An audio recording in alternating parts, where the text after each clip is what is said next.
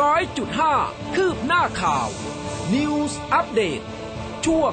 ข่าวหน้าหนึ่ง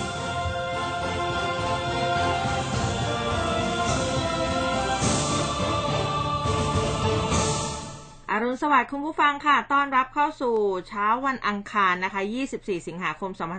2564 เช้าวันนี้คุณผู้ฟังอยู่กับอุ้มกัสมาค่ะ ครับ แล้วก็ผมภูเบศสุนีนะครับ อรุณสวัสดิ์คุณผู้ฟังทุกท่านครับ ค่ะ ก็อยู่ด้วยกันนะคะ ตั้งแต่ตีห้จนถึง 6 โมงเช้าเลยนะคะ ก็สามารถที่จะพูดคุยกับเราทาง Line Official ตอนนี้มีไลฟ์ผ่านทาง Facebook นะคะ ฝากกดไลค์ กดแชร์กันไปด้วยนะคะ แล้วก็หน้าเว็บไซต์ของเราค่ะ news 1 0 0 5 m c o t net ค่ะ ครับผมมีประเด็นข่าวหลากหลายมาฝากคุณผู้ฟังเช่นเคยนะครับ วันนี้ขอไปเริ่มต้นกันที่หน้าหนึ่งจากหนังสือพิมพ์แนวหน้านะครับ บอกว่าเตรียมประเมินผลหลัง 31 สิงหาคมผ่อนคลายล็อกดาวน์คาดโควิด ถึงจุดสูงสุดไปแล้ว คณะกรรมการโรคติดต่อ ชงเรื่องสบคเสนอเปิดประเทศบางพื้นที่แอสตรายันส่งมอบปีนี้ 61 ล้านโดส ป่วยรายวัน 17,491 ตาย 242 ครับ ค่ะ Daily News นะคะ เช้านี้ค่ะหน้าหนึ่งแล้วก็พาดหัวใหญ่เลยบอกว่าคณะกรรมการโรคติดต่อมีมติ 4 ประเด็น เห็นชอบเปิดประเทศ ลั่นสถานการณ์ถึงจุดพีคแล้ว โควิดเริ่มขาลง ชงมาตรการศบคประเมินหลังสิ้นล็อกดาวน์ค่ะครับก็มีภาพนะครับเป็นภาพการหารือเรื่องของวัคซีนนะครับพลเอกประยุทธ์จันทร์โอชานายกรัฐมนตรี และรัฐมนตรีว่าการกระทรวงกลาโหมประชุมทางไกล ร่วมกับนายปาสคาลโซริออสนะครับประธานเจ้าหน้าที่บริษัทแอสตราเซเนกาจำกัด ที่ทำเนียบรัฐบาล โดยบริษัทก็ประสานความร่วมมือกับกระทรวงสาธารณสุข ยืนยันจะเร่งส่งมอบวัคซีนที่เหลือให้ครบ 61 ล้านโดส ภายในเดือนธันวาคมปีนี้อย่างแน่นอนครับ ค่ะ อดีตลูกจ้างรฟทจี้รถเมล์สาย 8 อรินทราชล่า 5 ชั่วโมง มีประวัติโชกโชนค่ะครับ โคราชระส่ำคลัสเตอร์ 2 โรงงานแปรรูปไก่ ติดเชื้อแล้วเกือบ 1.5 พันราย บุรีรัมย์ติดจากงานศพอีก 56 เสี่ยง 600 ครับ สั่งปิด 3 หมู่บ้านทั่วไทยป่วยลดลงอย่างต่อเนื่อง ค่ะ มีภาพของตำรวจปคบนะคะบุกเข้าทลายตรวจค้นอาคารพาณิชย์สามคูหา ในพื้นที่อำเภอบางปะอินพระนครศรีอยุธยาหลังสืบทราบว่าเป็นแหล่งลักลอบผลิตยาฟ้าทลายโจร โดยไม่ได้รับอนุญาตพร้อมกับของกลางจำนวนมากค่ะ ก็ควบคุม2ผู้ต้องหาดำเนินคดีค่ะ ครับจอตอชอลุยปากน้ำโพอ่า ปม พันตำรวจเอกรีด2ล้าน ผู้ต้องหาค้ายาเสพติดดับนะครับ ชี้สอบทุกประเด็น เจรตำรวจแห่งชาติลงพื้นที่ที่จังหวัดนครสวรรค์ครับ สอบปมพันตำรวจเอกรีดเงิน 2 ล้านบาท จากผู้ต้องหาค้ายาเสพติดก่อนจะเสียชีวิต ยืนยันสอบทุกประเด็นนะครับค่ะ จับซาเล้งแก๊งโจรตีนแมวลูกคมยกเขาบ้านในพลค่ะ ขายของเก่าคอยชี้เป้า ฉกทุกอย่างขวางหน้า นายสุชาติชมกลิ่นครับ รัฐมนตรีกระทรวงแรงงานก็ลงพื้นที่ตรวจเยี่ยม พร้อมติดตามการดำเนินงานรับสมัครผู้ประกันตนมาตรา 40 โดยเน้นย้ำให้ทุกภาคส่วนใช้ความรู้ความสามารถมาร่วมกันทำงานอย่างมีประสิทธิภาพ เพื่อช่วยกันขับเคลื่อนการแก้ไขปัญหานะครับ อันนี้ก็ลงพื้นที่ไปที่อำเภอ เกาะสีชังจังหวัดชลบุรี เรื่องนี้ก็มีรายงานเรื่องของการจ่ายเงินให้กับฟรีแลนซ์ด้วยนะครับ ที่แรงงานอิสระฟรีแลนซ์ยื่นรับ 5,000 บาทภายใน 24 ตุลาคม เงินเข้าพร้อมเพย์อีก 5,000 สำหรับผู้ประกันตนมาตรา 39 พื้นที่สีแดงเข้มอีก 13 จังหวัด ขณะที่รัฐมนตรีแรงงาน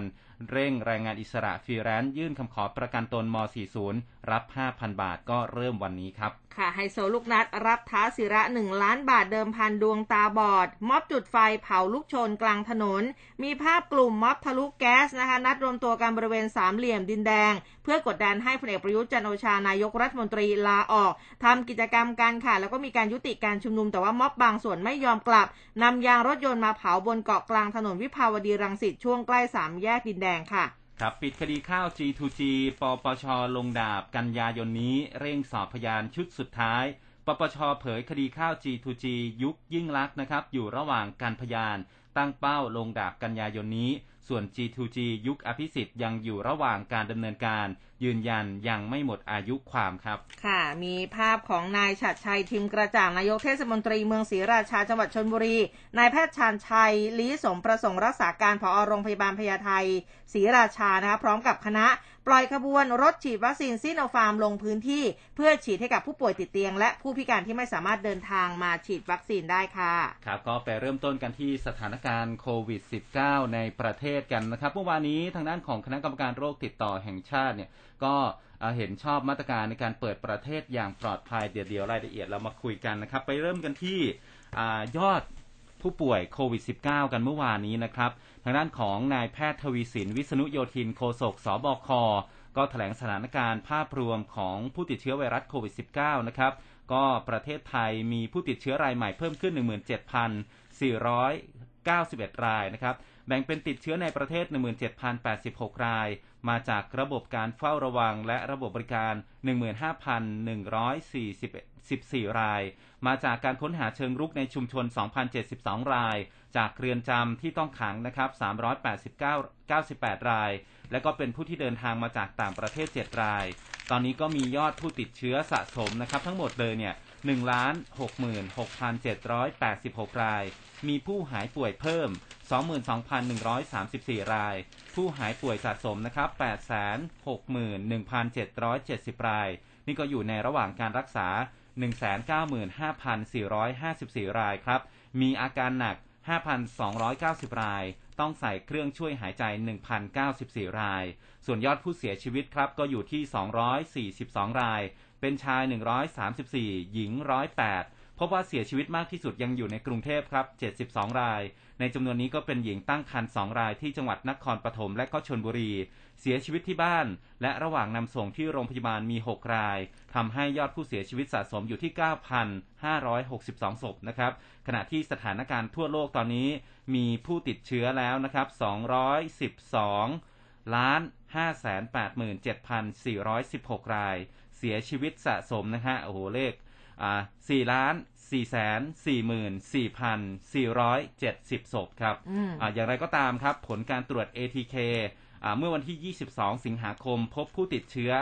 901 รายนะครับ แต่ว่าก็มีบางเพจเนี่ยนำข้อมูลไปรวมกันนะอืมนำข้อมูลนี้ไปรวมกัน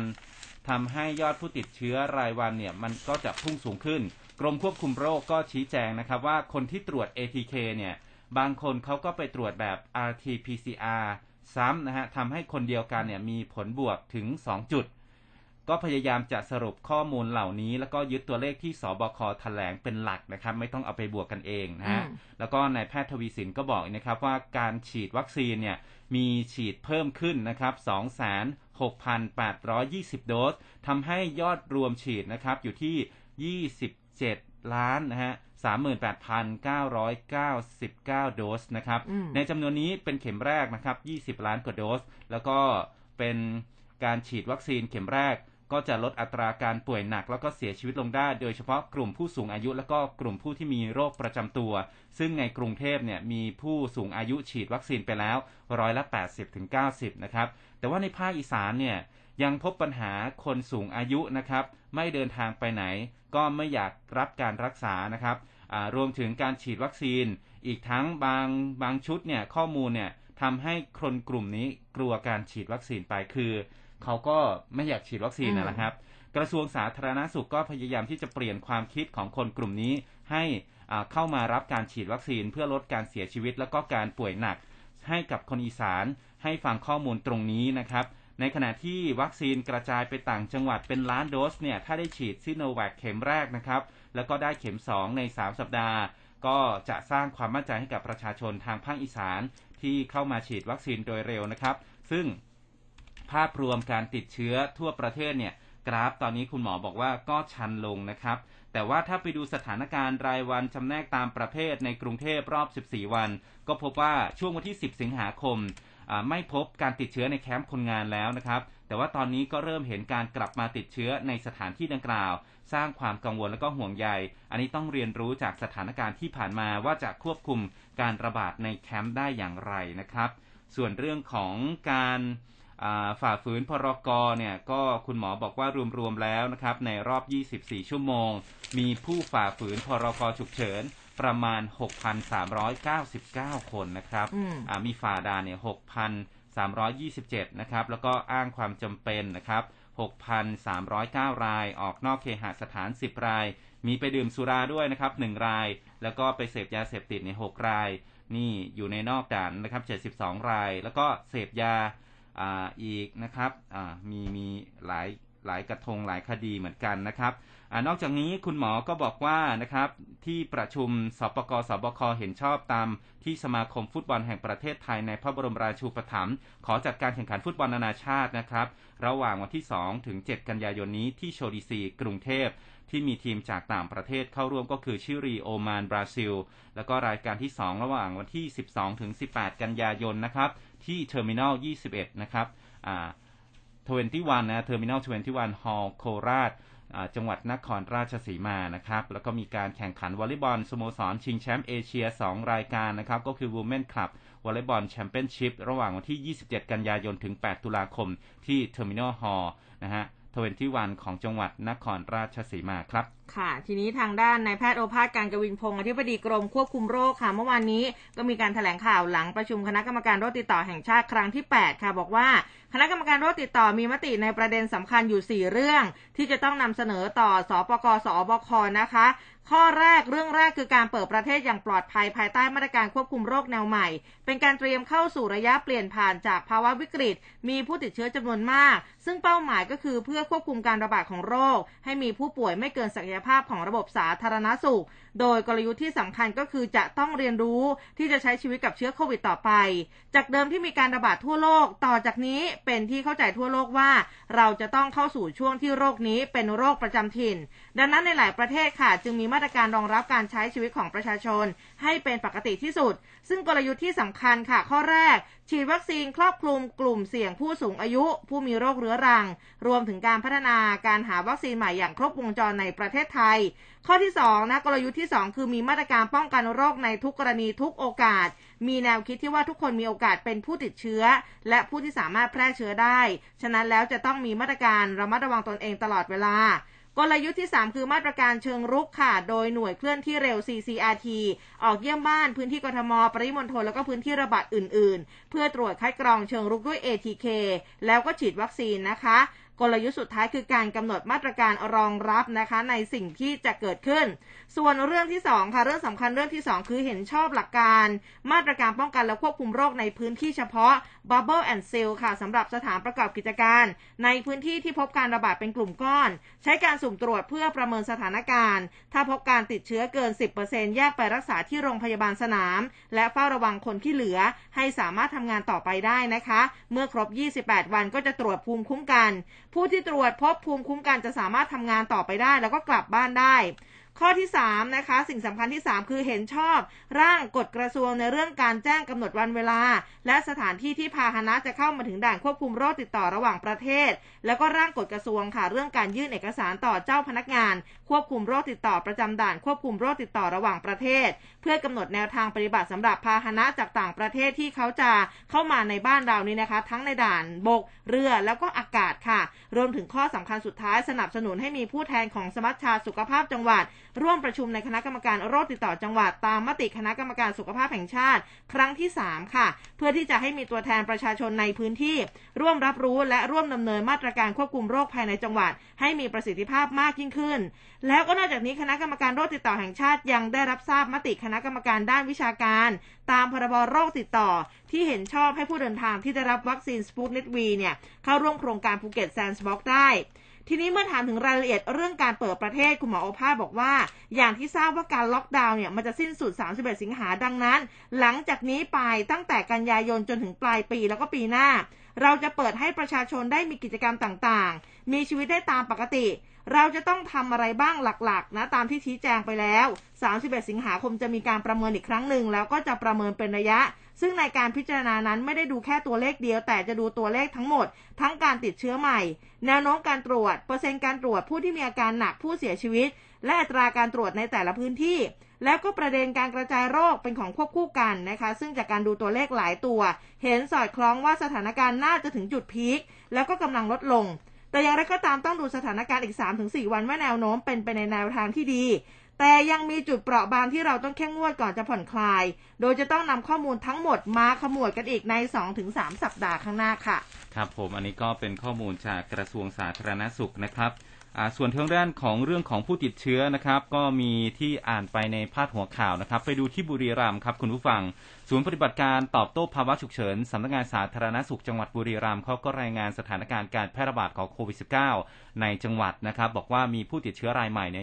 222 ราย มีเสียชีวิตเพิ่ม 4 ศพนะครับ ก็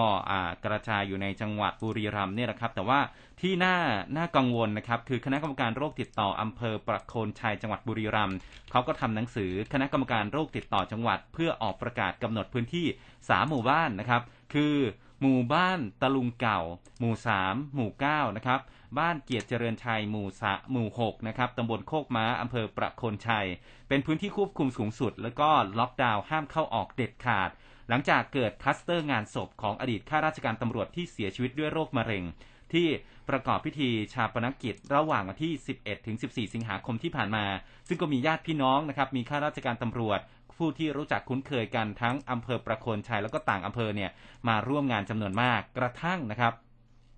เจ้าอาวาสวัดไซโยงที่ประกอบพิธีชาปนกิจ มีอาการไม่สบายนะครับนำลูกศิษย์เนี่ยลูกศิษย์เนี่ยก็นำชุดตรวจโควิด มาตรวจหาเชื้อโควิด ปรากฏว่าหลวงพ่อมีผลเป็นบวกนะครับอืมก็เลยพาเจ้าอาวาสเนี่ยไปตรวจที่โรงพยาบาลอีกครั้งหนึ่งเพื่อยืนยันผลให้ตรงกัน ก็ปรากฏว่าติดโควิดนะครับ ก็ส่งเข้ารักษาให้กับอ่าที่โรงพยาบาลแล้วนะครับ แล้วก็ให้เจ้าภาพในงานเนี่ยไปตรวจหาเชื้อ ผลก็ปรากฏว่าเอาเป็นบวกเหมือนกันนะครับ ก็เลยมีการประชาสัมพันธ์ให้ผู้ที่มาร่วมงานศพเนี่ยนะครับอ่าไปตรวจเชื้อด้วยนะครับ จากข้อมูลเนี่ยก็พบว่า มีผู้ติดเชื้อจากคลัสเตอร์นะครับ งานเผาศพเนี่ย 56 คนจำนวนนี้ก็เป็นเจ้าหน้าที่ตำรวจจากสพประโคนชัย 6 นายนะครับ เป็นตำรวจ 5 นาย แล้วก็เป็นนักเรียนนาย 10 ฝึกงาน 1 นาย ซึ่งทุกคนถูกส่งตัวเข้ารับการรักษาที่โรงพยาบาล และก็โรงพยาบาลสนามเรียบร้อยแล้วนะครับ จากการตรวจคัดกรองเนี่ยก็พบผู้อ่าเสี่ยงสัมผัสเชื้อสูงนะครับ แล้วก็เสี่ยงต่ำเนี่ยรวมทั้งหมด 600 คน ทางอำเภอก็ได้ ให้เจ้าหน้าที่เปิดจุดบริการตรวจหาเชื้อหลายๆ จุดนะครับ เพื่อลดความแออัดนะฮะส่วนทางด้านของนายบุญเลี้ยงโพแก้ว ผู้ใหญ่บ้านตำบลตะลุงเก่า ก็บอกว่าคลัสเตอร์งานเผาศพอดีตข้าราชการตำรวจเนี่ยนะครับทำให้มีผู้ติดเชื้อหลายราย มีทั้งในพื้นที่หมู่บ้านแล้วก็หมู่บ้านใกล้เคียง รวมทั้งต่างอำเภอด้วย เนื่องจากว่ามีญาติพี่น้อง มีคนที่รู้จักคุ้นเคยกับผู้ตาย แล้วก็เจ้าภาพเนี่ยมาร่วมงานกันจำนวนมาก แต่ว่าก็ยังไม่รู้ว่าต้นตอเนี่ยติดมาจากใครอืมเพราะว่าผู้ที่ร่วมงานก็มาจากหลายพื้นที่ ทางอำเภอได้มีการสั่งการให้ปิดหมู่บ้านก่อนชั่วคราวนะครับ เพื่อรอ คำสั่งจากคณะกรรมการโรคติดต่อจังหวัดอีกครั้งหนึ่ง เพื่อป้องกันการแพร่ระบาด และก็แพร่กระจายเชื้อเพิ่มเติมครับ ค่ะ มีข่าวดีมาฝากคุณผู้ฟังนะคะ ทางสำนักงานคณะกรรมการอาหารและยา หรือว่า FDA ของสหรัฐค่ะอนุมัติใช้วัคซีนป้องกันโควิด -19 ของบริษัทไฟเซอร์อย่างเต็มรูปแบบแล้วนะคะ ให้ใช้เป็นการทั่วไป จากเดิมให้ใช้ในกรณีฉุกเฉิน ซึ่งหลักการนี้ส่งผลให้ต่อไปเนี่ยการจัดหาไฟเซอร์ ไม่จำเป็นต้องซื้อผ่านหน่วยงานของรัฐเท่านั้นนะคะ โรงพยาบาลเอกชนหรือว่าหน่วยงานเอกชนสามารถซื้อได้เองโดยตรง ซึ่งทาง FDA นะคะ ก็อนุมัตินะอย่างที่อุ้มบอกไปค่ะ วัคซีนนะคะป้องกันโควิด -19 ของไฟเซอร์อย่างเต็มรูปแบบแล้ว ซึ่งการอนุมัติวัคซีนไฟเซอร์ของ FDA ครั้งนี้ เป็นหลักไมล์สำคัญนะในขณะที่เรายังเดินหน้าต่อสู้กับการระบาดครั้งใหญ่ของโควิด -19 นะคะ ทางนางเจเน็ตวูดค็อกค่ะรักษาการผู้อำนวยการ FDA เนี่ยเขาแถลงกันไปเมื่อวันจันทร์นะคะ ซึ่งก็บอกว่าแม้ว่าชาวอเมริกันหลายล้านได้รับวัคซีนโควิดอย่างปลอดภัยแล้วแต่ว่า FDA เองเขาก็เห็นว่าสำหรับประชาชนบางส่วน การรับรองวัคซีนอย่างเต็มรูปแบบ ให้ใช้ในกรณีทั่วไปอาจช่วยเพิ่มความมั่นใจ ให้เขารับการฉีดวัคซีนโควิดได้นะทีนี้เนี่ยเดี๋ยวก็ต้องมาดูในบ้านเราแล้วล่ะว่าจะเห็นเป็นอย่างไรนะคะ ครับผมมาที่เรื่องของ แอสตราเซเนกานะครับ นายอนุชาบุรพชัยศรีครับโฆษกประจำสำนักนายกรัฐมนตรี ก็บอกว่าพลเอกประยุทธ์จันทร์โอชานายกรัฐมนตรี และรัฐมนตรีว่าการกระทรวงกลาโหมนะครับ ประชุมทางไกล ร่วมกับนายปัสคาลโซริโอโซริออตนะครับ ประธานเจ้าหน้าที่บริหารหรือว่า CEO ของบริษัทแอสตราเซเนกาจำกัดหารือถึงกรอบความร่วมมือด้านการสาธารณสุขในการป้องกันโควิด -19 ในภาวะที่มีการระบาดของโควิด 19 เนี่ยนะครับ ก็บริษัทแอสตราเนี่ยเขาประสานความร่วมมือกับกระทรวงสาธารณสุข แล้วก็ยืนยันมานะครับว่าบอกจะเร่งส่งมอบวัคซีนที่เหลือเนี่ยให้ครบ 61 ล้านโดสภายในเดือนธันวาคมนี้ ปีนี้แน่นอนนะครับ แล้วก็จะช่วยให้จำนวนจะช่วยให้จำนวนการจัดหาวัคซีนทุกประเภท สิ้นปีนี้รวมกันเกินกว่า 120 ล้านโดส ครอบคลุมประชากร 60 ล้านคน อันนี้ก็เร็วกว่าแผนเดิมที่ตั้งเป้า ตั้งเป้าไว้ในการจัดหาวัคซีน 100 ล้านโดสสำหรับประชากร 50 ล้านคนนะครับ อันนี้ก็ถือเป็นข่าวดีต่อการสร้างภูมิคุ้มกันหมู่ที่เร็วขึ้น ลดภาระระบบสาธารณาสุขไทย ช่วยให้ประชาชนกลับมาใช้ชีวิตแบบปกติ และก็ฟื้นฟูเศรษฐกิจได้เร็วขึ้นอีกด้วยนะครับ นายนุชาก็บอกอีกนะครับว่าแล้วก็นายกแล้วก็ประธาน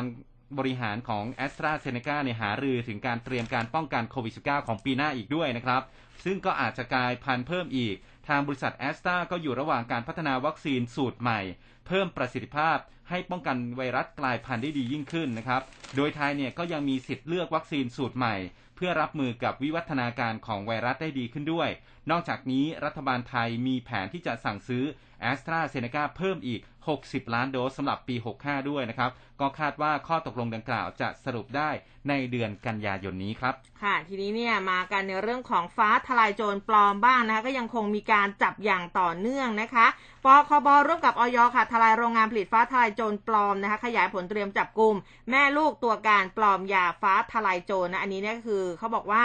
เมื่อวันที่ 13 สิงหาเจ้าหน้าที่ตำรวจเขามีการนำหมายค้นของศาลจังหวัดพระนครศรีอยุธยาค่ะ เข้าค้นอาคารพาณิชย์สามคูหาในอำเภอบางปะอินพระนครศรีอยุธยา ก็มีการตรวจพบของกลางจำนวนหลายรายการเลยนะคะ อย่างฟ้าทลายโจรชนิดแคปซูลบรรจุในกระปุก กระปุกละ 450 เม็ดอันนี้ก็ติดฉลากฟ้าทลายโจร แถมไม่ระบุเลขจดแจ้งผลิตภัณฑ์สมุนไพรด้วยนะคะ 43 กระปุกมีฟ้าทลายโจรผสมถังเช่ากระปุกละ 50 เม็ดอีก 130 กระปุก ยาเม็ดแคปซูลภายในบรรจุผงไม่ทราบชนิดนะคะ ซึ่งยังไม่ได้บรรจุลงขวดอีก 182,500 เม็ดฉลากสินค้าระบุ สินค้าว่าฟ้าทลายโจร มีขวดพลาสติกสีขาวอีกเยอะแยะมากมายเลยทีเดียว เขาก็เลยยึดไว้เป็นของกลางนำส่งพนักงานสอบสวนเพื่อดำเนินคดีตามกฎหมายต่อไป ซึ่งทางตำรวจเนี่ยเขาได้รวบรวมพยานหลักฐานจนทราบว่าโรงงานดังกล่าวเนี่ยรับวัตถุดิบเป็นผงสมุนไพรมาจากแหล่งอื่น จากนั้นก็เอาเจ้าผงสมุนไพรเนี่ยนะซึ่งก็เป็นอะไรก็ไม่รู้มาบรรจุลงแคปซูล เพื่อนำออกจำหน่ายให้กับประชาชน โดยมีนางสาวเออะอันนี้นามสมมุตินะเป็นเจ้าของโรงงานแล้วก็นางบีค่ะ เป็นผู้จัดการดูแลการบรรจุซึ่งทั้งสองคนเนี่ยเป็นแม่ลูกกันนะตำรวจเขาก็ดำเนินคดีกับบุคคลทั้งสอง แล้วก็ขยายผลไปจับกลุ่มโรงงานที่ส่งวัตถุดิบในการผลิตสมุนไพรปลอมในครั้งนี้ด้วย ทีนี้แพทย์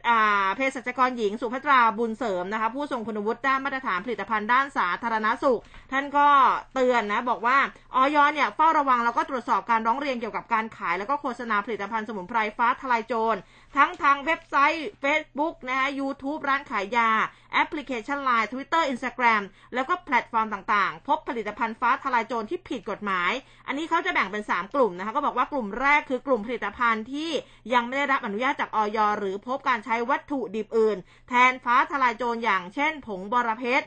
กลุ่มที่ 2 คือผลิตภัณฑ์ปลอมโดยสวมเลขออยของผลิตภัณฑ์เสริมอาหาร แล้วก็อ้างว่ามีฟ้าทลายโจรเนี่ยเป็นส่วนประกอบ ซึ่งออยไม่เคยอนุญาตให้ใช้ฟ้าทลายโจรในผลิตภัณฑ์อาหาร เนื่องจากมีฤทธิ์ทางยานะคะ แล้วก็กลุ่มที่ 3 คือ ผลิตภัณฑ์ปลอมโดยสวมทะเบียนตำรับยาของผลิตภัณฑ์สมุนไพรอื่น อันนี้ก็ขอเตือนไปยังกลุ่มบุคคลที่ลักลอบกระทำความผิดนะออยแล้วก็บกปคบเนี่ยเขาจะดำเนินการให้ถึงที่สุดนะคะ และสุดท้ายค่ะขอให้ประชาชนระมัดระวังในการซื้อผลิตภัณฑ์ฟ้าทลายโจร โดยผลิตภัณฑ์ฟ้าทลายโจรจัดเป็นผลิตภัณฑ์สมุนไพรไม่ใช่ผลิตภัณฑ์เสริมอาหารนะคะ ฉลากต้องมีเลขทะเบียนตำรับสมุนไพรขึ้นต้นด้วยตัวอักษร G นะแนะนำว่าก่อนซื้อผลิตภัณฑ์ ตรวจสอบก่อนนะคะ เพื่อที่จะไม่เสี่ยงกับผลิตภัณฑ์ที่ไม่ได้คุณภาพมาตรฐานหรือว่าเป็นผลิตภัณฑ์ปลอมนั่นเองนะคะ ก็ฝากกันไว้ด้วยนะคะเพราะว่าตอนนี้เนี่ยของปลอมมันเยอะมากจริง ๆ ค่ะ อันนี้เป็นธุรกิจในครัวเรือนค่ะ แต่ว่าธุรกิจที่ผิดกฎหมายจริงๆผิดกฎหมายนะอ่าปลอมฟ้าทลายโจรอย่าหาทำค่ะอย่าหาทำใช่มีอีกอย่างหนึ่งที่มีการปลอมเหมือนกันอะนะครับ ก็ทาง DES เนี่ยเขาก็ออกมาเตือนอย่าหลงเชื่อข่าวปลอมนะครับ เว็บไซต์ลงทะเบียนขอรับวัคซีนโควิด -19 ยี่ห้อไฟเซอร์อืมในเว็บนี้มันจะให้กรอกข้อมูลส่วนตัว แล้วก็เรียกเก็บค่าใช้จ่ายนะครับ อันนี้ทาง DES ก็บอกว่าเป็นการแอบอ้างนะครับ นางสาวนพวรรณหัวใจมั่นนะครับโฆษก กระทรวงการดิจิทัลเพื่อเศรษฐกิจและสังคมฝ่ายการเมืองนะครับ หรือว่า DES เนี่ยก็บอกว่าตามที่มีการเผยแพร่ข้อมูลในสื่อต่างๆนะครับเกี่ยวกับประเด็นเรื่องของเว็บไซต์ลงทะเบียนขอรับวัคซีนโควิด -19 ยี่ห้อไฟเซอร์สำหรับคนไทย ทางศูนย์ต่อต้านข่าวปลอมก็ไปตรวจสอบข้อเท็จจริงกับสำนักงานปลัดกระทรวงสาธารณสุข และก็กระทรวงสาธารณสุขนะครับเขาก็พบว่าข้อมูลนี้เนี่ย เป็นข้อมูลเท็จนะครับ มีการส่งลิงก์ให้กับประชาชนอืมก็บอกว่าเป็นการลงทะเบียนจองวัคซีนยี่ห้อไฟเซอร์ จากอเมริกาสำหรับคนไทย โดยให้กรอกข้อมูลส่วนตัวเรียกเก็บค่าใช้จ่ายด้วยนะครับ ซึ่งทางสำนักงานอ่าปลัดกระทรวงสาธารณสุข และก็กระทรวงสาธารณสุขก็ตรวจสอบเรื่องนี้ และชี้แจงว่าเป็นการแอบอ้าง หลอกลวงของมิจฉาชีพนะครับเรื่องของการจองวัคซีนไฟเซอร์ แล้วก็เรียกเก็บเงินเนี่ย โดยทางกระทรวงสาธารณสุขยืนยันว่าไฟเซอร์ทั้งหมดนะ ถ้าใครจะได้รับการฉีดวัคซีนไฟเซอร์เนี่ยต้องเป็นการฉีดฟรีเท่านั้นอืมไม่มีการเรียกเก็บค่าใช้จ่ายแต่อย่างใดนะครับ ดังนั้นก็ขอให้ประชาชนอย่าหลงเชื่อนะครับ ขอความร่วมมือไม่ส่งต่อหรือว่าแชร์ข้อมูล จน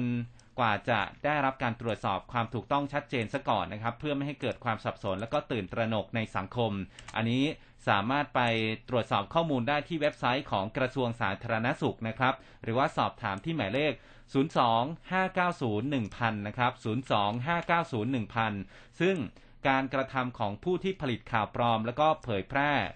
เป็นความผิดตามพ.ร.บ.ว่าด้วยการกระทำความผิดเกี่ยวกับคอมพิวเตอร์นะครับ มาตรา 14 วงเล็บ 2 วงเล็บ 5 มีอัตราจำคุกไม่เกิน 5 ปี แล้วก็ปรับไม่เกิน 100,000 บาท หรือว่าทั้งจำทั้งปรับนะครับ แล้วก็ยังมีกฎหมายอื่นๆเกี่ยวข้องด้วยนะครับ โดยหน่วยหน่วยงานที่เกี่ยวข้องเขาก็จะดำเนินการตามกฎหมายกับคนที่เผยแพร่ข่าวปลอม แล้วก็คนที่เผยแพร่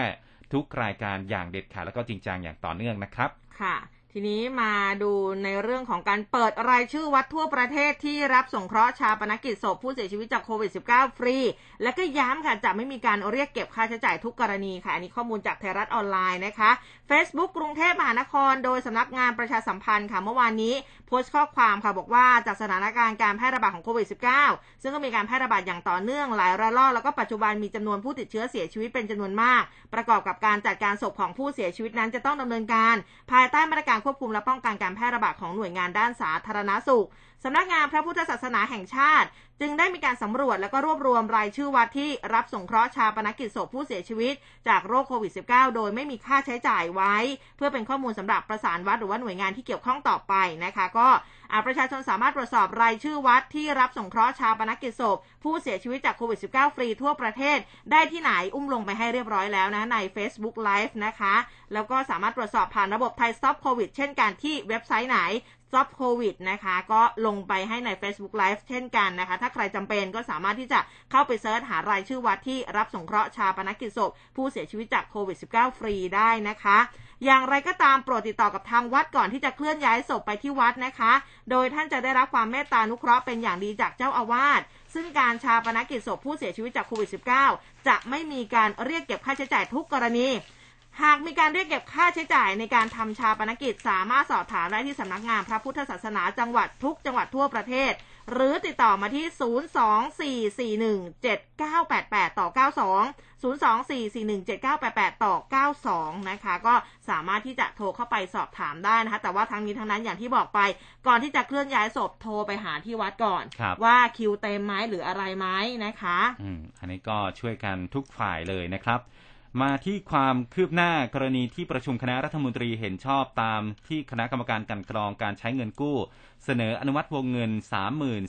33,471 ล้านบาทนะครับ เนื่องจากว่าการประกาศเพิ่มจำนวนพื้นที่ควบคุมสูงสุดและก็เข้มงวดจาก 13 จังหวัด ได้แก่กรุงเทพ นครปฐม นนทบุรี ปทุมธานี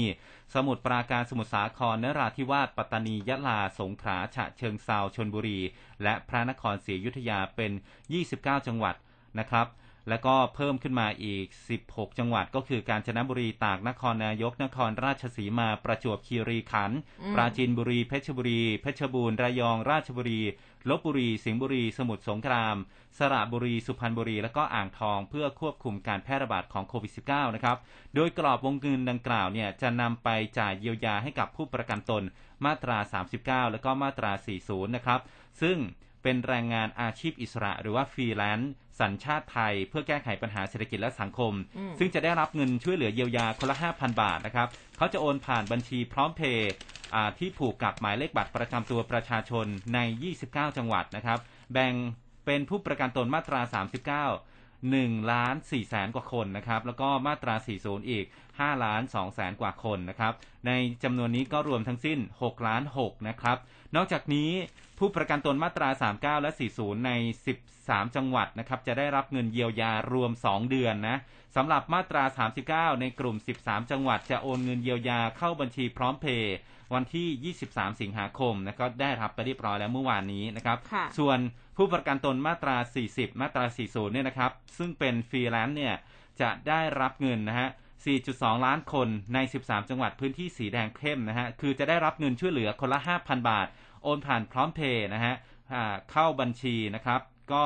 จะได้วันที่ 24 ถึง 26 สิงหาคมนี้นะครับ ติดต่อกัน 3 วันเลยนะครับอืมก็คือจะทยอยส่งให้นะครับ ตามค่ะที่ได้ลงทะเบียนกันเข้ามา ส่วนทางด้านของนายสุชาติชมกลิ่น รัฐมนตรีกระทรวงแรงงานก็เปิดเผยความคืบหน้าในการจ่ายเงินเยียวยากลุ่มผู้อ่าประกันตนนะครับ ที่จังหวัดควบคุมสูงสุดในบอกว่า รัฐบาลห่วงใยผู้ประกอบอาชีพอิสระเกษตร ประมงหาบเร่แผงลอย กลุ่มรถรับจ้างแล้วก็รับจ้างทั่วไปนะครับ ก็อ่า ให้รีบมานะครับสำหรับใครที่ยังไม่ได้สมัครมาตรา 40 เพื่อที่จะได้รับเงินเยียวยาในอัตรา 5,000 บาทต่อคนนะ อันนี้ก็ช่วยช่วยได้เยอะเลยนะครับค่ะ5,000 บาทครับ ค่ะ ทีนี้มาดูอีกหนึ่งเรื่องนะคะ ข้อมูลจากสยามรัฐออนไลน์ผวาคลัสเตอร์ งานเผาศพอดีตตำรวจ ติดเชื้อโควิด 56 ราย เสี่ยงกว่า 600 ราย สั่งปิดทันที 3 หมู่บ้านนะคะ ที่บุรีรัมย์นะฮะ ใช่ครับใช่คณะกรรมการโรคติดต่ออำเภอประโคนชัยบุรีรัมย์เขาก็ทำหนังสือกันไปเนี่ยนะคะ ก็บอกว่าคือจะให้ประโคนชัยเนี่ยเป็นพื้นที่ควบคุมสูงสุดหรือว่าล็อกดาวน์ห้ามเข้าออกเด็ดขาดเลยหลังจากเกิดคลัสเตอร์งานศพของอดีตข้าราชการตำรวจที่เสียชีวิตด้วยโรคมะเร็งครับและที่ประกอบพิธีฮะฌาปนกิจศพกันไปนะคะครับน่ากลัวอ่ามามากๆที่ เรื่องของการเรียนหนังสือนะครับ เรียนออนไลน์เนี่ยเขาบอกว่าตอนนี้ก็เครียดทั้งผู้ปกครอง ทั้งคุณพ่อคุณแม่ทั้งนักเรียนเองนะครับนางสาวตรีนุชเทียนทองรัฐมนตรีว่าการกระทรวงศึกษาธิการ ก็พูดถึงผลการวิจัยศูนย์พัฒนาองค์ความรู้ด้านกิจกรรมทาง กายของประเทศไทยนะครับ สถาบันวิจัยประชากรและสังคมมหาวิทยาลัยมหิดล ได้สำรวจข้อมูลพฤติกรรม และก็ผลกระทบจากการเรียนออนไลน์นะครับ ก็บอกว่าจำนวนการบ้านเนี่ยมากขึ้น เด็กมีพฤติกรรมเหนื่อยนิ่ง เครียดและก็วิตกกังวลอืมโดยเฉพาะนักเรียนชั้นป .6 เตรียมศึกษาต่อม .1 แล้วก็ม .6 เนี่ยนะครับ เตรียมศึกษาต่อมหาวิทยาลัยด้วย อันนี้เขาก็กังวลว่าจะไม่มีที่โรงเรียนดีๆ ที่เข้ารับเรียนนะครับอืมอ่าที่ผ่านกระทรวงศึกษาธิการ ก็ได้ดำเนินที่ผ่านมาเนี่ยกระทรวงศึกษาธิการก็ดำเนินแก้ไขปัญหาที่เกี่ยวข้องกับการเรียนออนไลน์แล้วนะครับ เช่น มีนโยบายลดภาระผู้เรียน ทั้งสามัญศึกษาและก็อาชีวศึกษา โดยปรับเปลี่ยนตัวชี้วัดให้กับนักเรียนได้เรียนในสิ่งที่ต้องรู้นะครับ ลดเวลาเรียนหน้าจอ ให้การบ้านเท่าที่จำเป็น โดยคุณครูแต่ละวิชานะครับ ก็ร่วมบูรณาการในการให้การบ้าน การวัด การประเมินผล เน้นหลักการเรียนรู้มากกว่าการสอบ เลิกใช้ผลการทดสอบทางการศึกษาระดับชาติ ขั้นพื้นฐานหรือว่า o n e t เป็นองค์ประกอบของการตัดสินการจบการศึกษา และก็เข้าศึกษาต่อในระบบการศึกษาขั้นพื้นฐาน และก็ระดับระดับมหาวิทยาลัยด้วยนะครับ นอกจากนี้รัฐบาลก็มีมาตรการจ่ายเงินเยียวยานักเรียนทุกคนคนละ 2,000 บาท โดยผู้ปกครองได้รับเต็มจำนวนนะครับ ขณะเดียวกันกระทรวงดิจิทัลเพื่อเศรษฐกิจและสังคมก็สนับสนุนอินเทอร์เน็ตบรอดแบนด์สำหรับเรียนออนไลน์ด้วย เพื่อแบ่งเบาภาระค่าใช้จ่ายด้านการศึกษาของนักเรียนและก็ผู้ปกครอง ส่วนสถานการณ์การแพร่ระบาดของโควิด -19 ที่บีบบังคับให้การศึกษาไทยเปลี่ยนแปลงเข้าสู่ระบบการศึกษาทางไกล ซึ่งสอนออนไลน์เป็นช่องทางหนึ่งในการที่จะ นำมาใช้ในการจัดการศึกษาให้แก่ผู้เรียนในสถานศึกษานั้นนะครับ ก็ทำให้ทั้งนักเรียนครูและก็ผู้ปกครองบางส่วนเนี่ยไม่สามารถที่จะปรับเปลี่ยนพึ่งตนเองได้ทันนะครับ ไม่มีความพร้อมด้านอุปกรณ์ ซึ่งสาธารณสึกษาธิการนะครับ ก็ทราบปัญหาเหล่านี้มีนโยบายมีมาตรการและก็แนวทางปฏิบัติต่างๆ เพื่อแก้ปัญหาให้กับทุกกลุ่มมาโดยตลอดนะครับ ซึ่งสถาบันการศึกษาทุกแห่งก็ ปรับได้เร็วนะครับ แต่ว่าบางแห่งเนี่ยก็ปรับตัวไม่ทัน จัดตารางสอนออนไลน์เหมือนที่โรงเรียน ไม่ลดเวลาเรียน คุณครูก็ยังให้กันบ้านหนักหนาสาหัสอยู่นะครับ ซึ่งอ่าทางด้านรัฐมนตรีกระทรวงศึกษาธิการเนี่ยก็สั่งไปยังกพสพทแล้วนะครับ แล้วก็สำนักงานการอาชีวศึกษา ให้กำชับสำนักงานเขตพื้นที่ติดตามสถานศึกษาเป็นรายโรงเรียนอืมไปปฏิบัติตามนโยบายลดภาระผู้เรียนหรือไม่นะครับ อันนี้ที่ผ่านมาสพทแล้วก็สอสสอสเนี่ยประกาศแนวทางปฏิบัติในการเรียนการสอน จัดการประเมินผลแบบยืดหยุ่นในสถานการณ์โควิด -19 ไปแล้วนะครับ โดยหลังจากนี้เวลาเรียนหน้าจอการบ้านของนักเรียนต้องลดลงอย่างเป็นรูปธรรมนะฮะ ซึ่งเร็วๆนี้ก็จะเปิดรับฟังปัญหาจากคุณครูโดยตรง เพื่อให้สามารถสะท้อนปัญหาการทำงานที่เกิดขึ้นจริงในบริบทต่างๆ กันนะครับ อันนี้ก็มีปัญหาทั้งคุณครูผู้ปกครองแล้วก็นักเรียนนะฮะ ครับ ก็เจอเจอกับปัญหากันเขาเรีรัยกฐว่ามนทั่วตรีหน้าแหละ สั่งแล้วนะให้งดการบ้านเออ เพราะว่าบางทีเห็นเด็กอนุบาลอะทำกันบ้านแบบอะน้องใกล้ๆตัวเรานี่แหละ น้อครังบลูกสาวอะลูกน้องผมเนี่รุ่ยงอ่า ของคุณด้วยอะว่ายังไงเออการบ้านเยอะมากครับเออแต่ละวันเนี่ยนะต้องแบบอืมเคี่ยวเข็นกัน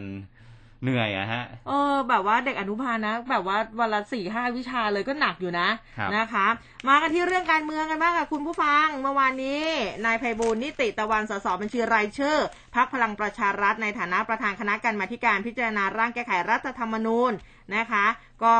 บอกว่ารัฐสภาเนี่ยก็บอกว่ามีความมั่นใจนะการประชุมร่วมรัฐสภาเพื่อพิจารณาร่างแก้ไขรัฐธรรมนูญ ในวาระที่ 2 ระหว่าง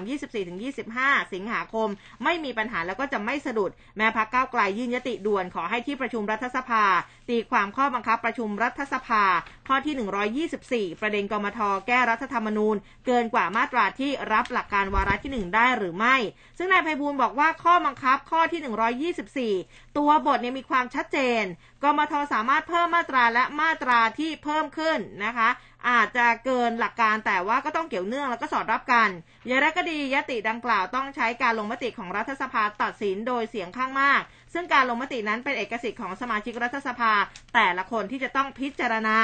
เช่นเดียวกันกับนายราเมศรัตนชเวงค่ะโฆษกพักประชาธิปัตย์ก็บอกว่ามั่นใจการพิจารณาร่างแก้ไขรัฐธรรมนูญ วาระที่ 2 ไม่มีปัญหาเนื่องจากข้อบังคับการประชุมรัฐสภา ข้อที่ 124 เนี่ยระบุชัดเจนกมทและสมาชิกรัฐสภาสามารถแปรยติเพิ่มมาตราขึ้นใหม่ หรือตัดทอน หรือแก้ไขมาตราเดิม แต่ต้องไม่ขัดกับหลักการวาระที่ 1แล้วก็ส่วนตัวเนี่ยมั่นใจนะการเปลี่ยนไปใช้ระบบบัตรเลือกตั้งสองใบ ตรงตามความต้องการของประชาชน ราะเลือกได้ทั้งคนและพักทางนี้ไม่อยากให้มองเป็นการเปลี่ยนระบบเลือกตั้งทำให้พักใดได้เปรียบหรือว่าเสียเปรียบ ก็บอกว่าผมเชื่อนะ เมื่อสวได้ฟังเหตุและผลคำอธิบายของกมท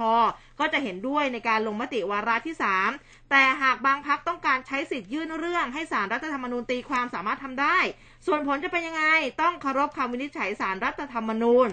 ทีนี้ทางด้านนายดิเรกฤทธิ์เจงครองธรรมสวในฐานะกมทพิจารณาร่างแก้ไขรัฐธรรมนูญก็บอกว่า การแก้รัฐธรรมนูญตอนนี้มีความเห็นอยู่สองฝ่าย โดยฝ่ายหนึ่งเนี่ยก็เห็นว่าแก้ไขมาตราอื่นที่เกี่ยวเนื่องหลักการได้ แต่อีกฝ่ายเห็นว่าแก้ได้เฉพาะมาตรา 81 แล้วก็ 91 ที่รับหลักการวาระที่ 1 เท่านั้น แล้วก็อาจจะต้องส่งเรื่องดังกล่าวให้กับสารรัฐธรรมนูญชี้ขาดนะคะ แล้วก็นอกจากนี้เนี่ยนายดิเรกฤทธิ์ยืนยันไม่เป็นความจริงกรณีมีเสียงวิจารณ์ การแก้รัฐธรรมนูญรอบนี้ สวต้องรอสัญญาณจากพลเอกประยุจันทร์โอชานายกรัฐมนตรี ซึ่งเป็นการกล่าวหาที่ไม่มีเหตุผล พร้อมยืนยันสวส่วนใหญ่นะเห็นแก่ประโยชน์ประเทศเป็นหลักแต่ละคนเมื่อลงมติต้องอธิบายได้ สามารถทำให้ประเทศชาติบ้านเมืองดีขึ้นยังไง ทีนี้ทางนายวันชัยสอนสิริสวก็ประเมินว่าการโหวตร่างแก้ไขรัฐธรรมนูญวาระที่สองพปชรนะ เพื่อไทยประชาธิปัตย์ก็จะสามารถชนะโหวตในที่ประชุม แต่ตัวชี้ขาดจริง ๆ คือการพิจารณาวาระที่ 3 ซึ่งต้องใช้เสียงสวอย่างน้อย 84 เสียง ซึ่งสวต้องสรุปหลังการพิจารณาร่างแก้ไขรัฐธรรมนูญ วาระที่ 2 อีกครั้งหนึ่ง อันนี้ก็จะมีแนวทางดำเนินการอย่างไรต่อไป ส่วนนายสมชายแสวงการสวอีกคนหนึ่งเนี่ยนะคะก็มั่นใจภายหลังร่างแก้ไขรัฐธรรมนูญ ผ่านการโหวตวาระที่ 3 วันที่ 10 กันยา ต้องมีผู้ยื่นสารรัฐธรรมนูญตีความแน่นอนร้อยเปอร์เซ็นต์เนื่องจากการแก้ระบบเลือกตั้งมีกลุ่มเสียผลประโยชน์แล้วก็ส่วนตัวเนี่ยก็มองว่าการแก้รัฐธรรมนูญในกลุ่มมาตราที่เกี่ยวเนื่องกัน สามารถทำได้ตามข้อบังคับการประชุมข้อที่ 124 ค่ะ ครับผมอะทีนี้มาที่เรื่องของอการปิดโรงเรียนฝึกอาชีพต่อนะครับ คุณผู้ฟัง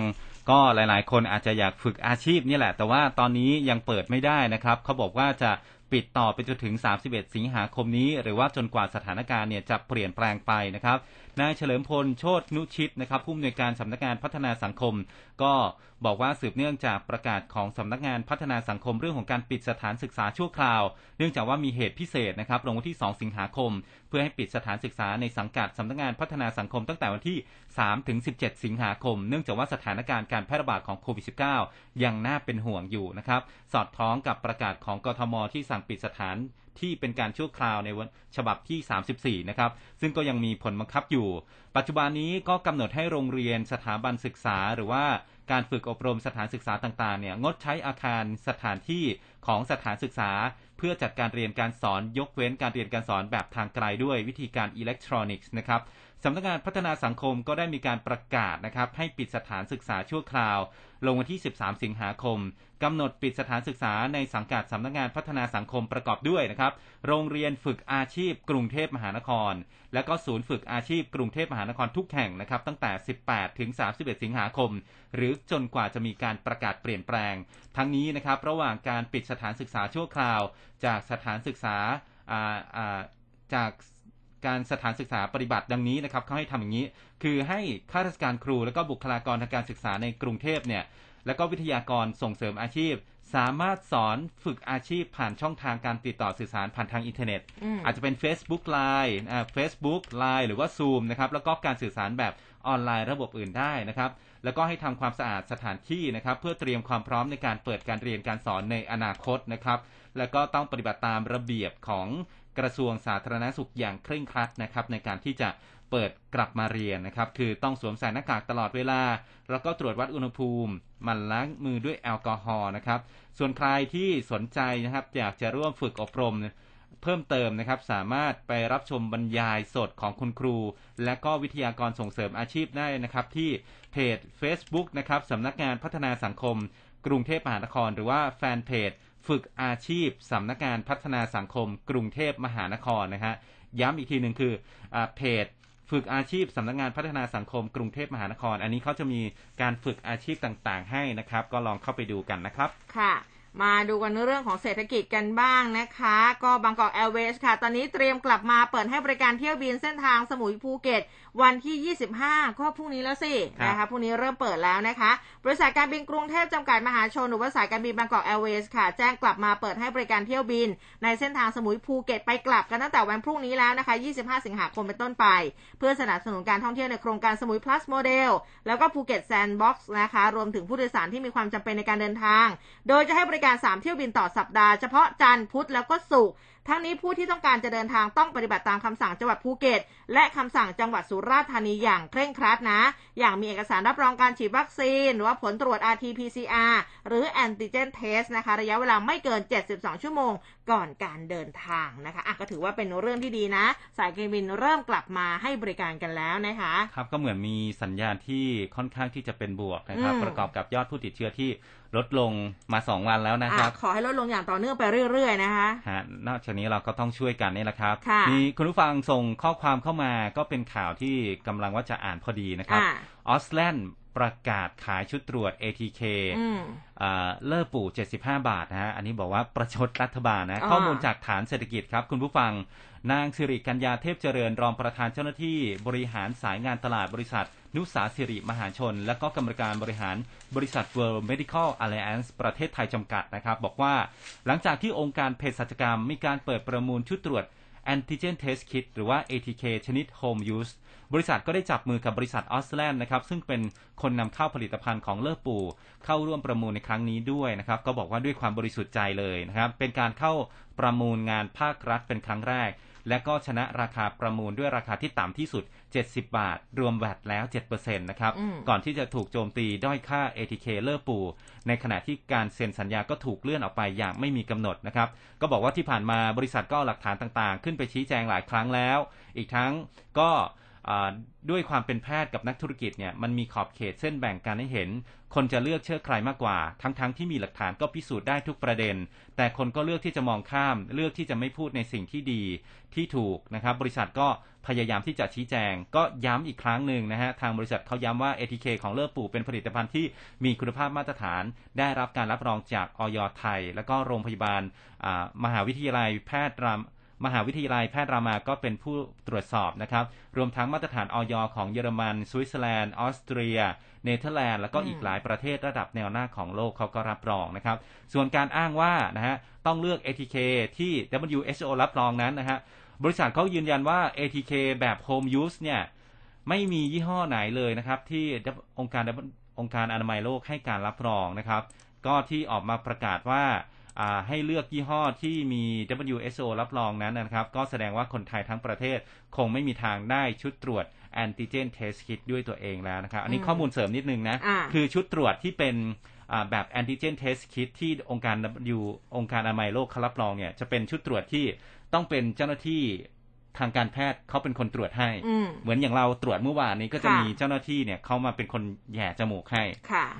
ถ้าเป็นแบบโฮมยูสคือเราจัดการทำเองเองทุกอย่างนะครับอืมอันนี้ซึ่งองค์การอนามัยโลกไม่ได้รับรองนะครับอืมของโฮมยูสนะครับค่ะแล้วก็จากดราม่าเนี่ยนะฮะก็ต่อเรื่องนี้นะครับ จากดราม่าที่ไม่มีท่าทีว่าจะลดลง ไม่มีความชัดเจนว่าจะเซ็นสัญญาในการจัดซื้อได้นะครับ บริษัทเขาก็เลยสั่งผลิต แล้วก็วางมัดจำกว่า 30ล้าน30 ล้านบาทเป็นแล้วนะครับ ก็ปรากฏว่ารอฝั่งรัฐบาลก็ยังไม่มีความชืบหน้า ก็เลยตัดสินใจว่า ATK 8.5 ล้านชิ้นนี้นะครับ ล้านชิ้นเนี่ยล็อตที่ประมูลเนี่ยมาจำหน่ายให้ก็เขาจะเอามาจำหน่ายให้คนไทยอืมได้มีโอกาสเข้าถึงชุดตรวจโควิดด้วยตัวเองนะฮะ ในราคาเพียงชุดละ 75 บาทเท่านั้นเองอืมก็เป็นราคาใกล้เคียงกับราคาที่ประมูลได้จากองค์การเภสัชกรรมนะครับอืมอันนี้เขาก็บอกว่าอ่าใครสนใจก็ไปดูที่ ร้านขายยานะครับที่ร่วมโครงการ More Hello นะครับ More Hello นะฮะตั้งแต่อาจจะได้ของภายใน 14ถึง30 วันนะฮะอืมอ่าก็หรือว่าต้องไปทาง Line แอด More Hello ก็ได้นะครับอืมอันนี้ราคาค่อนข้างถูกกว่าท้องตลาดนะ ปกติเนี่ย ถ้าเป็น antigen test ก็ kit สองที่ร้อยห้าสิบถึงสามร้อยอะตอนนี้ปที่ระเห็นมาอณยู่นั้นเลยค่ะนะครับ อ่าอันนี้ก็อะแก้ราคาก็เมลงมาไปหน่อยนะ น่าจะเข้าถึงกันได้เยอะขึ้นเจ็ดนะสิบห้าคะบาทก็พอทนอยู่นะครับ พอได้อยู่ค่ะ เมื่อวานนี้เนี่ยช่วงประมาณสักห้าทุ่มครึ่งค่ะ คุณผู้ฟังคุณภูเบศคะเกิดเหตุเพลิงไหม้อาคาร 35 ชั้นครับที่อยู่ระหว่างการก่อสร้างภายในซอยวิภาวดีรังสิต9นะถนนวิภาวดีรังสิตนะเขตจตุจักรค่ะ ซึ่งโอ้เจ้าหน้าที่สถานีดับเพลิง แล้วก็กู้ภัยสุทธิสารเขาก็ไปที่เกิดเหตุไฟนี่ลุกลามมาทางด้านข้างเพิ่มขึ้นนะคะ เมื่อคืนนี้มีลูกไฟร่วงลงมาจากด้านบนด้วยนะ มีเสียงไม้ถูกเผาไหม้เป็นระยะระยะคือ ใครที่อยู่แถวนั้นเนี่ยก็อาจจะอกสั่นขวัญแขวนกันสักนิดนึง แต่ว่า ณตอนนี้เนี่ยประมาณสักตีหนึ่งที่ผ่านมาเนี่ยเขาก็ดับเพลิงเรียบร้อยนะคะ ก็เดี๋ยวน่าจะต้องมีเจ้าหน้าที่พิสูจน์หลักฐานเข้าไปดูแหละว่าเกิดสาเหตุมาสาเหตุเนี่ยมันเป็นเพราะอะไร เพราะว่าอาคารเนี่ยมันยังเหมือนกับว่าอยู่ระหว่างก่อสร้างครับก็สาเหตุเบื้องต้นนะเขาคิดว่าน่าจะเป็นไฟลัดวงจร แต่ว่าเดี๋ยวก็ไปดูกันอีกทีหนึ่งค่ะ ครับ เมื่อวานนี้ก็มีข่าวที่ทางกรุงเทพมหานคร จับตาฝนกระหน่ำกรุงใกล้ชิดนะครับ พร้อมเตรียมรับมือถ้าเกิดเหตุน้ำท่วมตลอด 24 ชั่วโมงอืมแต่เดี๋ยวมาติดตามรายละเอียดกัน ช่วงนี้ไปตรวจสอบพยากรณ์อากาศจากกรมอุตุนิยมวิทยานะครับ ว่าอาสภาพอากาศวันนี้และช่วงนี้จะเป็นยังไง แล้วมาดูว่ากทมเขาเตรียมรับมือกันยังไงบ้างครับค่ะร้อยจุดห้าคืบหน้าข่าว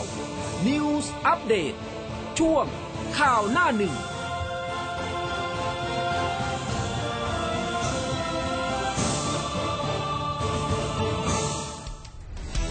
คลื่นข่าว m c o t News FM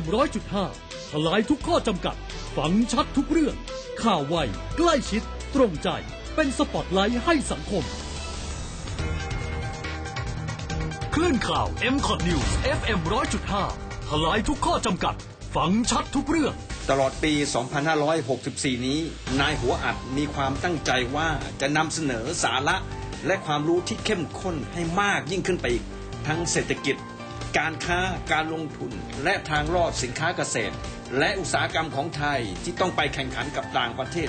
มีที่รายการ Good Morning อาเซียนเท่านั้นครับผม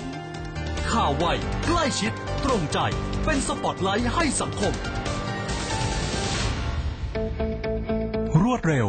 ชัดเจน แม่นยำ และเชื่อถือได้ในทุกรายละเอียดข่าวสาร กว้างไกลทุกเครือข่ายกว่า 55 สถานีทั่วประเทศไทย ฟังได้ตลอดทั้งวัน 24 ชั่วโมง คลื่นข่าววิทยุ FM 100.5 สนใจติดต่อโฆษณา โทร 02 201 6559 ร่วมคุยข่าวผ่านทาง468 3999 และ Official Line at mcotnews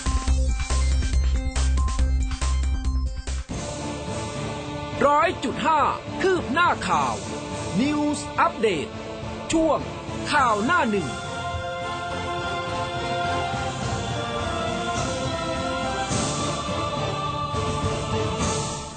เอาละค่ะช่วงสุดท้ายของรายการนะไปพูดคุยกับคุณชัยชาญสิทธิวรานันท์หัวหน้าเวรพยากรณ์อากาศกรมอุตุนิยมวิทยาในช่วง สายฟ้าพยากรณ์ค่ะ สายฟ้าพยากรณ์ โดยกรมอุตุนิยมวิทยา สวัสดีค่ะ สวัสดีครับ ครับผมสวัสดีครับ ค่ะ คุณชัยชาญคะ วันนี้ฝนจะเยอะจะน้อยที่ไหนบ้างคะอ่าในวันนี้ถ้าเทียบกับเมื่อวานวันนี้ดูเหมือนว่าการกระจายก็อาจจะเพิ่มขึ้นมานิดหน่อยอืมครับค่ะนะฮะภาคเหนือก็ยังคงเน้นทางตอนบนๆอยู่อะนะทางแม่งสอนเชียงใหม่เชียงรายลำปางอ่าพะเยาน่านนะฮะอืมแล้วก็ทางตากนะครับค่ะผมนะฮะ เล็กน้อยปานกลางอาจจะเป็นการสะสมที่การสะสมฝนอาจจะมีอ่ามากกว่าเมื่อวานนะครับผมค่ะนะฮะส่วนภาคตะวันออกเฉียงเหนือนะครับ ก็การกระจายต่อพื้นที่เองเนี่ยก็อยู่มันสามสิบสี่สิบเปอร์เซ็นก็จะเป็นทางหน้องคาย บึงกาฬนครพนม อ่า มุกดาหาร ร้อยเอ็ดยโสธรนักเจริญอุบลราชธานีอืมอ่าสุรินทร์ศรีสะเกษอ่าอะไรนะครับบุรีรัมย์นะฮะแล้วก็ แล้วก็นครราชสีมาอ่านะนครับครผมราชสีนะมาฮะค่ะใช่อาจจะมีฝนสะสมที่อาจจะดูหนักได้เป็นบางที่นะครับผมค่ะ มีภาคแล้วก็ไหนที่ที่หนักเป็นพิเศษไหมคะ ที่ที่จะต้องแบบว่า เอ๊ะ เราจะต้องไปไปดูแลเป็นพิเศษตรงนี้ยังยังยังยังครับผมยังอืมยังมีการกระจายที่อัดอ่า มาเป็นลักษณะที่ว่ายังไม่ได้สะสมมากนักนะครับผมอ่าค่ะนะครับครับอืมส่วนพื้นที่กรุงเทพมหานครปริมณฑลวันนี้ล่ะครับ เป็นยังไงฮะ พื้นที่กรุงเทพมหานครก็การกระจายฝนวันนี้ยังไม่ได้เยอะมากนะครับ ผม แต่ในว่าในช่วงนี้มันฝนที่ตกน้อยอุณหภูมิก็สูงนะครับ ถ้ามีฝนขึ้นมาเนี่ยก็จะเป็นลักษณะฝนฟ้าขนองอาจจะมีลมแรงอยู่บ้างนะครับ ผมอืมครับนะก็ต้องระมัดระวังในช่วงนี้นิดหนึ่งครับ ค่ะโอเคนะคะ โดยรวมเนี่ยวันนี้ก็คือมีมีเพิ่มขึ้นบ้างนะ แต่ว่าก็ไม่ได้เยอะขึ้นเท่าไหร่เนาะใช่ครับผมค่ะ ค่ะ วันนี้ขอบพระคุณมากๆนะคะครับสวัสดีค่ะครับสวัสดีค่ะสวัสดีครับอะก่อนนครราชสีมานะคะ คุณสัตย์สีมา ดีใจด้วยแต่ว่าก็บอกว่าฝนก็ตกอยู่เหมือนกันนะครับอืมสำหรับที่นครราชสีมาแต่ว่าตกไม่นานฮะค่ะยังไงก็รักษาสุขภาพกันด้วยนะคะ คุณผู้ฟังทุกๆท่านเลยค่ะ ครับทีนี้มาจับตากันที่เรื่องของการรับมือฝนที่อาจจะเกิดขึ้นในช่วง จากนี้ไปนะครับถึงแม้ว่าวันนี้เนี่ยอาจจะไม่ได้มีฝนเยอะนะครับ แต่ว่าวันต่อไปมันก็ไม่แน่นะครับทางด้านของนายนรงค์เรืองศรีครับผู้อำนวยการสำนักการระบายน้ำหรือว่าสนนนะฮะก็กรุงเทพมหานครโดยสำนักการระบายน้ำก็ได้เตรียมรับมือกับสถานการณ์น้ำท่วมนะครับ โดยดำเนินการตามมาตรการที่เกี่ยวข้องภายใต้การกำกับของกองอำนวยการน้ำแห่งชาติ หรือว่ากอนช ให้สอดคล้องกับมาตรการในการรับมือฝนในปี 64 นะครับ ซึ่งคอรมอก็เห็นชอบแล้วนะครับ มีการคาดการณ์พื้นที่เสี่ยงน้ำท่วม ร่วมกับสำนักงานเขต ประเมินสภาพพื้นที่ที่มีความเสี่ยงน้ำท่วมนะครับแล้วก็จุดเสี่ยงน้ำท่วมต่างอืมๆพร้อมกับเสริมการระบายน้ำเพื่อแก้ไขปัญหา พื้นที่ที่เสี่ยงน้ำท่วมขัง มีการก่อสร้างแนวป้องกันน้ำท่วม แล้วก็มีมาตรการในการรับมือน้ำเหนือไหลหลากนะครับแล้วก็น้ำทะเลหนุน โดยตรวจสอบความแข็งแกร่ง แล้วก็จุดรั่วซึมของแนวป้องกันน้ำท่วมริมแม่น้ำ ระยะทางนะครับ 78.93 กิโลเมตร แล้วก็ซ่อมแซมจุดที่รั่วซึม 27 จุด เรียงกระสอบทรายในบริเวณที่ไม่มีแนวป้องกันน้ำถาวร แล้วก็แนวป้องกันที่มีระดับต่ำ 87 จุดนะครับ อันนี้ระยะทาง 3,221 เมตรนะฮะ ก็ติดตามสถานการณ์น้ำเหนือร่วมกับกรมชลประทานด้วยนะครับกำหนดเกณฑ์ในการรับนะฮะร่วมบริการบริหารจัดการน้ำผ่านกอนช ตลอดจนการติดตามสถานการณ์น้ำทะเลหนุนสูง และก็ส่งเจ้าหน้าที่ตรวจตราชุดที่อ่าคาดว่าตรงจุดที่คาดว่าจะมีปัญหาน้ำรั่วน้ำซึมนะครับในเข้ามาในพื้นที่อย่างต่อเนื่อง แล้วก็ตรวจสอบความพร้อมของสถานีสูบน้ำริมแม่น้ำเจ้าพระยา อันนี้มี 96 สถานีนะครับอืมในขณะเดียวกันก็มีการซ่อมแซมนะฮะอาคารชลศาสตร์ แก้ไขสิ่งกีดขวางทางน้ำขุดลอกคูคลองกำจัดผักตบชวานะครับ อ่าแล้วก็มีการเตรียมอุปกรณ์ระบายน้ำล้างทำความสะอาดท่อระบายน้ำนะฮะระยะทางเนี่ย3,348 กิโลเมตร ขุดลอกคูคลอง 130 คลอง เก็บขยะผักตบชวา เปิดทางน้ำไหล 1,528 คลอง โอ้กรุงเทพเยอะขนาดนี้เลยฮะอืมก็มีความยาวนะครับ 1,601 กิโลเมตรนะฮะ ก็มีการตรวจสอบความพร้อมของอุโมงค์ระบายน้ำอีก 4 แห่งนะครับ มีสถานีสูบน้ำ190 แห่ง บ่อสูบน้ำ329 แห่ง แล้วก็เตรียมความพร้อมเรื่องเครื่องจักรในการรองรับสถานการณ์ฉุกเฉินนะครับ อย่างกรณีไฟดับอืมอ่าอันนี้ปัญหาเลยนะเขาก็มีรถเครื่องกำเนิดไฟฟ้า รถเครน รถบรรทุกนะครับ ติดตั้งรถไฮดรอลิก แล้วก็ บอลลูนไลท์นะครับ แล้วก็มีเครื่องสูบน้ำเคลื่อนที่มารองรับกรณีที่เกิดฝนตกหนัก แล้วก็น้ำมันระบายไม่ทันนะครับ อันนี้ก็เอามารอดูกันนะฮะว่าปีนี้จะเห็นน้ำท่วม เป็นเวลานานไหมแล้วเตรียมพร้อมกันขนาดนี้แล้วนะครับเป็นเขากำลัเขางล่วใจงหน้าเลยนะครัเขาบเตรียมเป็นพร้อมกันล่วงหน้าเลยใช่ต้องเอาใจช่วยเจ้าหน้าที่ด้านนี้ด้วยนะครับ ค่ะยังไงก็ฝากไปด้วยเรื่องของการทิ้งขยะนะ อย่าไปทิ้งแบบลงทุ่งลงท่ออะไรแบบนี้ มีที่ให้อ่าทิ้งก็ไปทิ้งลงถังนะคะครับผมทีนี้เนี่ยสถานการณ์โควิดแบบนี้หลาย ๆ คนก็แบบมามาขายออนลงออนไลน์กันอืมมีน้องสวนพึ่งอยู่ที่สวนพึ่งสิบขวบเท่านั้นเองไลฟ์สราชดบุรีอ่าค่ะ ประมาณครับขายขายประกัดฮะ รายได้นี่สัปดาห์ละพันเลยนะสำหรับเด็กเด็กอายุขนาดนี้เนี่ยนะคะโอ้อ่า คือน้องชวิตหรือว่าน้องจิ๊กซอว์อายุสิบขวบเองอยู่ที่อำเภอสวนพึ่ง ใช้เวลาว่างให้เป็นประโยชน์ค่ะ เอาของรักของหวงอย่างประกาศ มีชานมหลากสีด้วยมาไลฟ์สดขายเพื่อหารายได้ช่วยเหลือคุณพ่อคุณแม่นะคะก็คือน้องเนี่ยอยู่ป .5 นะอยู่โรงเรียนจอมบึงก็บอกว่า หลังจากที่ดูการไลฟ์สดทางโทรศัพท์ของคนอื่นๆ เนี่ยเอ้ยก็อยากทำบ้าง ทดลองเริ่มไลฟ์สดช่วงแรก บอกว่าเริ่มไลฟ์สดช่วงแรกเนี่ยตอนอายุ 8 ขวบ ตอนนั้นเนี่ยมีคนมาดูแค่3คนเท่านั้นเองคือแล้วตเพื่ออนนเออตอนแรกๆเนี่ยไม่รู้เหมือนกันบอกว่าตอนแรกก็ขายไม่ค่อยได้ แต่ก็อยากจะทำไปอีกเรื่อยๆนะ จนผลตอบรับดี ตอนที่ทำเนี่ยคุณแม่ไม่ได้ว่าอะไร แต่ละวันจะไลฟ์สดประมาณสองสาครั้ง จนมีคนเข้ามาดูต่อเนื่องแล้วก็อุดหนุนสินค้าน้องด้วย บางช่วงมีลูกค้าสั่งซื้อจากต่างจังหวัดก็เคยส่งสินค้ามาให้แล้วนะคะ แล้วก็จะออกค่าใช้จ่ายส่งสินค้าเองเออน้องบอกว่าก็รู้สึกว่าภูมิอกภูมิใจกันจนตอนนี้ยอดดูของการไลฟ์ของน้องเนี่ยมีคนเป็นร้อยแล้วนะทำให้มีรายได้ทุกวันมากบ้างน้อยบ้างก็ไม่เท่ากันนะคะ ทีนี้คุณแม่ก็บอกว่าเออก็ภูมิใจแต่ว่าตอนแรกเนี่ยก็คิดว่าไลฟ์ไปเล่นๆคงไม่ได้มีคนดูอะไรมาก แต่เอ๊ะไลฟ์ไปไลฟ์มาคนสั่งซื้อสินค้าเข้ามาอย่างต่อเนื่อง ทั้งชานมทั้งปลากาศแต่ว่าปลากาศเองเนี่ยต้องนัดมา นะคะฮะเพราะว่าเออมันเป็นสิ่งมีชีวิตอะใช่เออนะคะ แต่ว่าเรื่องของการเรียนออนไลน์น้องก็ไม่ได้ทิ้งนะ คือพอเรียนเสร็จแล้วเนี่ยน้องถึงมาไลฟ์ขายของด้วยนะอืมอันนี้ก็ถือว่าเป็นอีกหนึ่งตัวอย่างเลยนะ มีค่ารู้ขจักนมบริด้วหารยเวลานะครับ รู้จักน้องหเก่งกว่าเราตั้อีกแต่ด็อะใช่ครับเออยกนิ้วให้ยกนิ้วให้อ่า พูดถึงเรื่องปลานะครับคุณผู้ฟังไปที่ต่างประเทศ มีปลาแล้วก็สัตว์ทะเลจำนวนมหาศาลเนี่ยรวม 20 ตันเกยตื้นตายเกลื่อนชายหาดอืมริมทะเลสาบน้ำเค็มใหญ่ที่สุดแห่งหนึ่งในยุโรปในสเปนนะครับปลาแล้วก็สัตว์ทะเลเนี่ยถูกน้ำซัดขึ้นมาเกยฝั่งนะครับอ่าเกยตื้นเนี่ยตายจำนวนมหาศาลเลยเกลื่อนชายหาดริมทะเลสาบมาร์ เมนอร์นะครับหนึ่งในทะเลสาบน้ำเค็มที่ใหญ่ที่สุดในยุโรปนะครับตั้งอยู่ในภูมิภาคมูร์เซียของสเปน โดยชาวบ้านเนี่ยเขาเริ่มสังเกตเห็นปลาตายมาตั้งแต่วันจันทร์ที่แล้วนะครับอืมแล้วก็เพิ่มจำนวนขึ้นเรื่อยๆ จนกระทั่งวันพุธที่ผ่านมาก็คาดว่าจำนวนปลาแล้วก็สัตว์ทะเลที่เกยตื้นตายเกลื่อนหาดในครั้งนี้เนี่ยมีมากถึง2หมื่นกิโลกรัมหรือว่า 20 ตันนะครับอืมชาวบ้านหลายพื้นที่หลายร้อยคนก็ออกมาชุมนุมประท้วงนะครับ เกี่ยวกับเรื่องของสภาพสิ่งแวดล้อมที่มันเสื่อมทรามลง แล้วก็คาดว่าสาเหตุที่ทำให้ปลาตายจำนวนมากมหาศาลขนาดนี้นะฮะแล้วก็เรียกร้องให้อายการท้องถิ่นเปิดการสอบสวนสาเหตุการตายของปลา แล้วก็ชาวบ้านเขามีการประท้วงเรื่องนี้มานานหลายปีแล้วนะครับขอให้แก้ไขปัญหาเรื่องของน้ำเสียจากปุ๋ยที่ไหลลงไปในทะเลสาบด้วยนะฮะอืมทะเลสาบน้ำเค็มมาร์เมนอร์เนี่ยนะครับในภูมิภาคมูร์เซียของสเปนเนี่ยติดชายฝั่งทะเลเมดิเตอร์เรเนียนแห่งนี้ เคยเป็นแม่เหล็กนะ เป็นแม่เหล็กดึงดูดนักท่องเที่ยว แล้วก็ยังเป็นเขตสงวนพันธุ์สัตว์นะครับอ่าพันธุ์สัตว์ทะเล แต่ตอนนี้เนี่ยต้องเผชิญกับปัญหาปลาที่ลดลงอย่างหัวภาพเลย ในรอบ 5-4 ปี 5-6 ปีที่ผ่านมา เนื่องจากเกิดเหตุปลาตายจำนวนมหาศาลแบบนี้มาแล้วถึง 2 ครั้งนะอืมนี่ไม่ใช่เกิดแค่ครั้งแรก ครั้งครั้งที่เกิดครั้งก่อนหน้านี้คือปี 2015 และก็ 2019 จากปัญหาน้ำเสียที่ปุ๋ยเนี่ยมันไหลลงไปปนเปื้อนในทะเลสาบ ชาวบ้านในพื้นที่ก็อ่า เรียกทะเลสาบแห่งนี้ว่านะครับซุปเขียว เนื่องจากว่าน้ำในทะเลสาบมันเปลี่ยนสีครับ สาเหตุของน้ำเสียก็มาจาก ปุ๋ยที่ปนเปื้อนในน้ำจากการทำการเกษตรที่เข้มข้นในพื้นที่นี้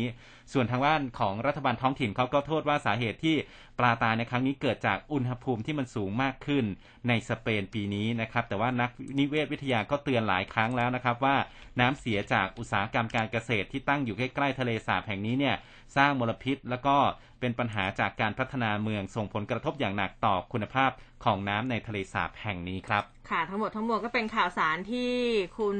ผู้ฟังได้รับฟังจากเราทั้งสองคนนะนำมาฝากกันนะคะ วันนี้ขอบคุณมาก ๆ ค่ะพรุ่งนี้กลับมาเจอกันใหม่เวลาเดิมตีห้าจนถึงหกโมงเช้าลาไปก่อนแล้ว สวัสดีค่ะสวัสดีครับร้อยจุดห้าคืบหน้าข่าว News อัปเดตช่วงข่าวหน้าหนึ่ง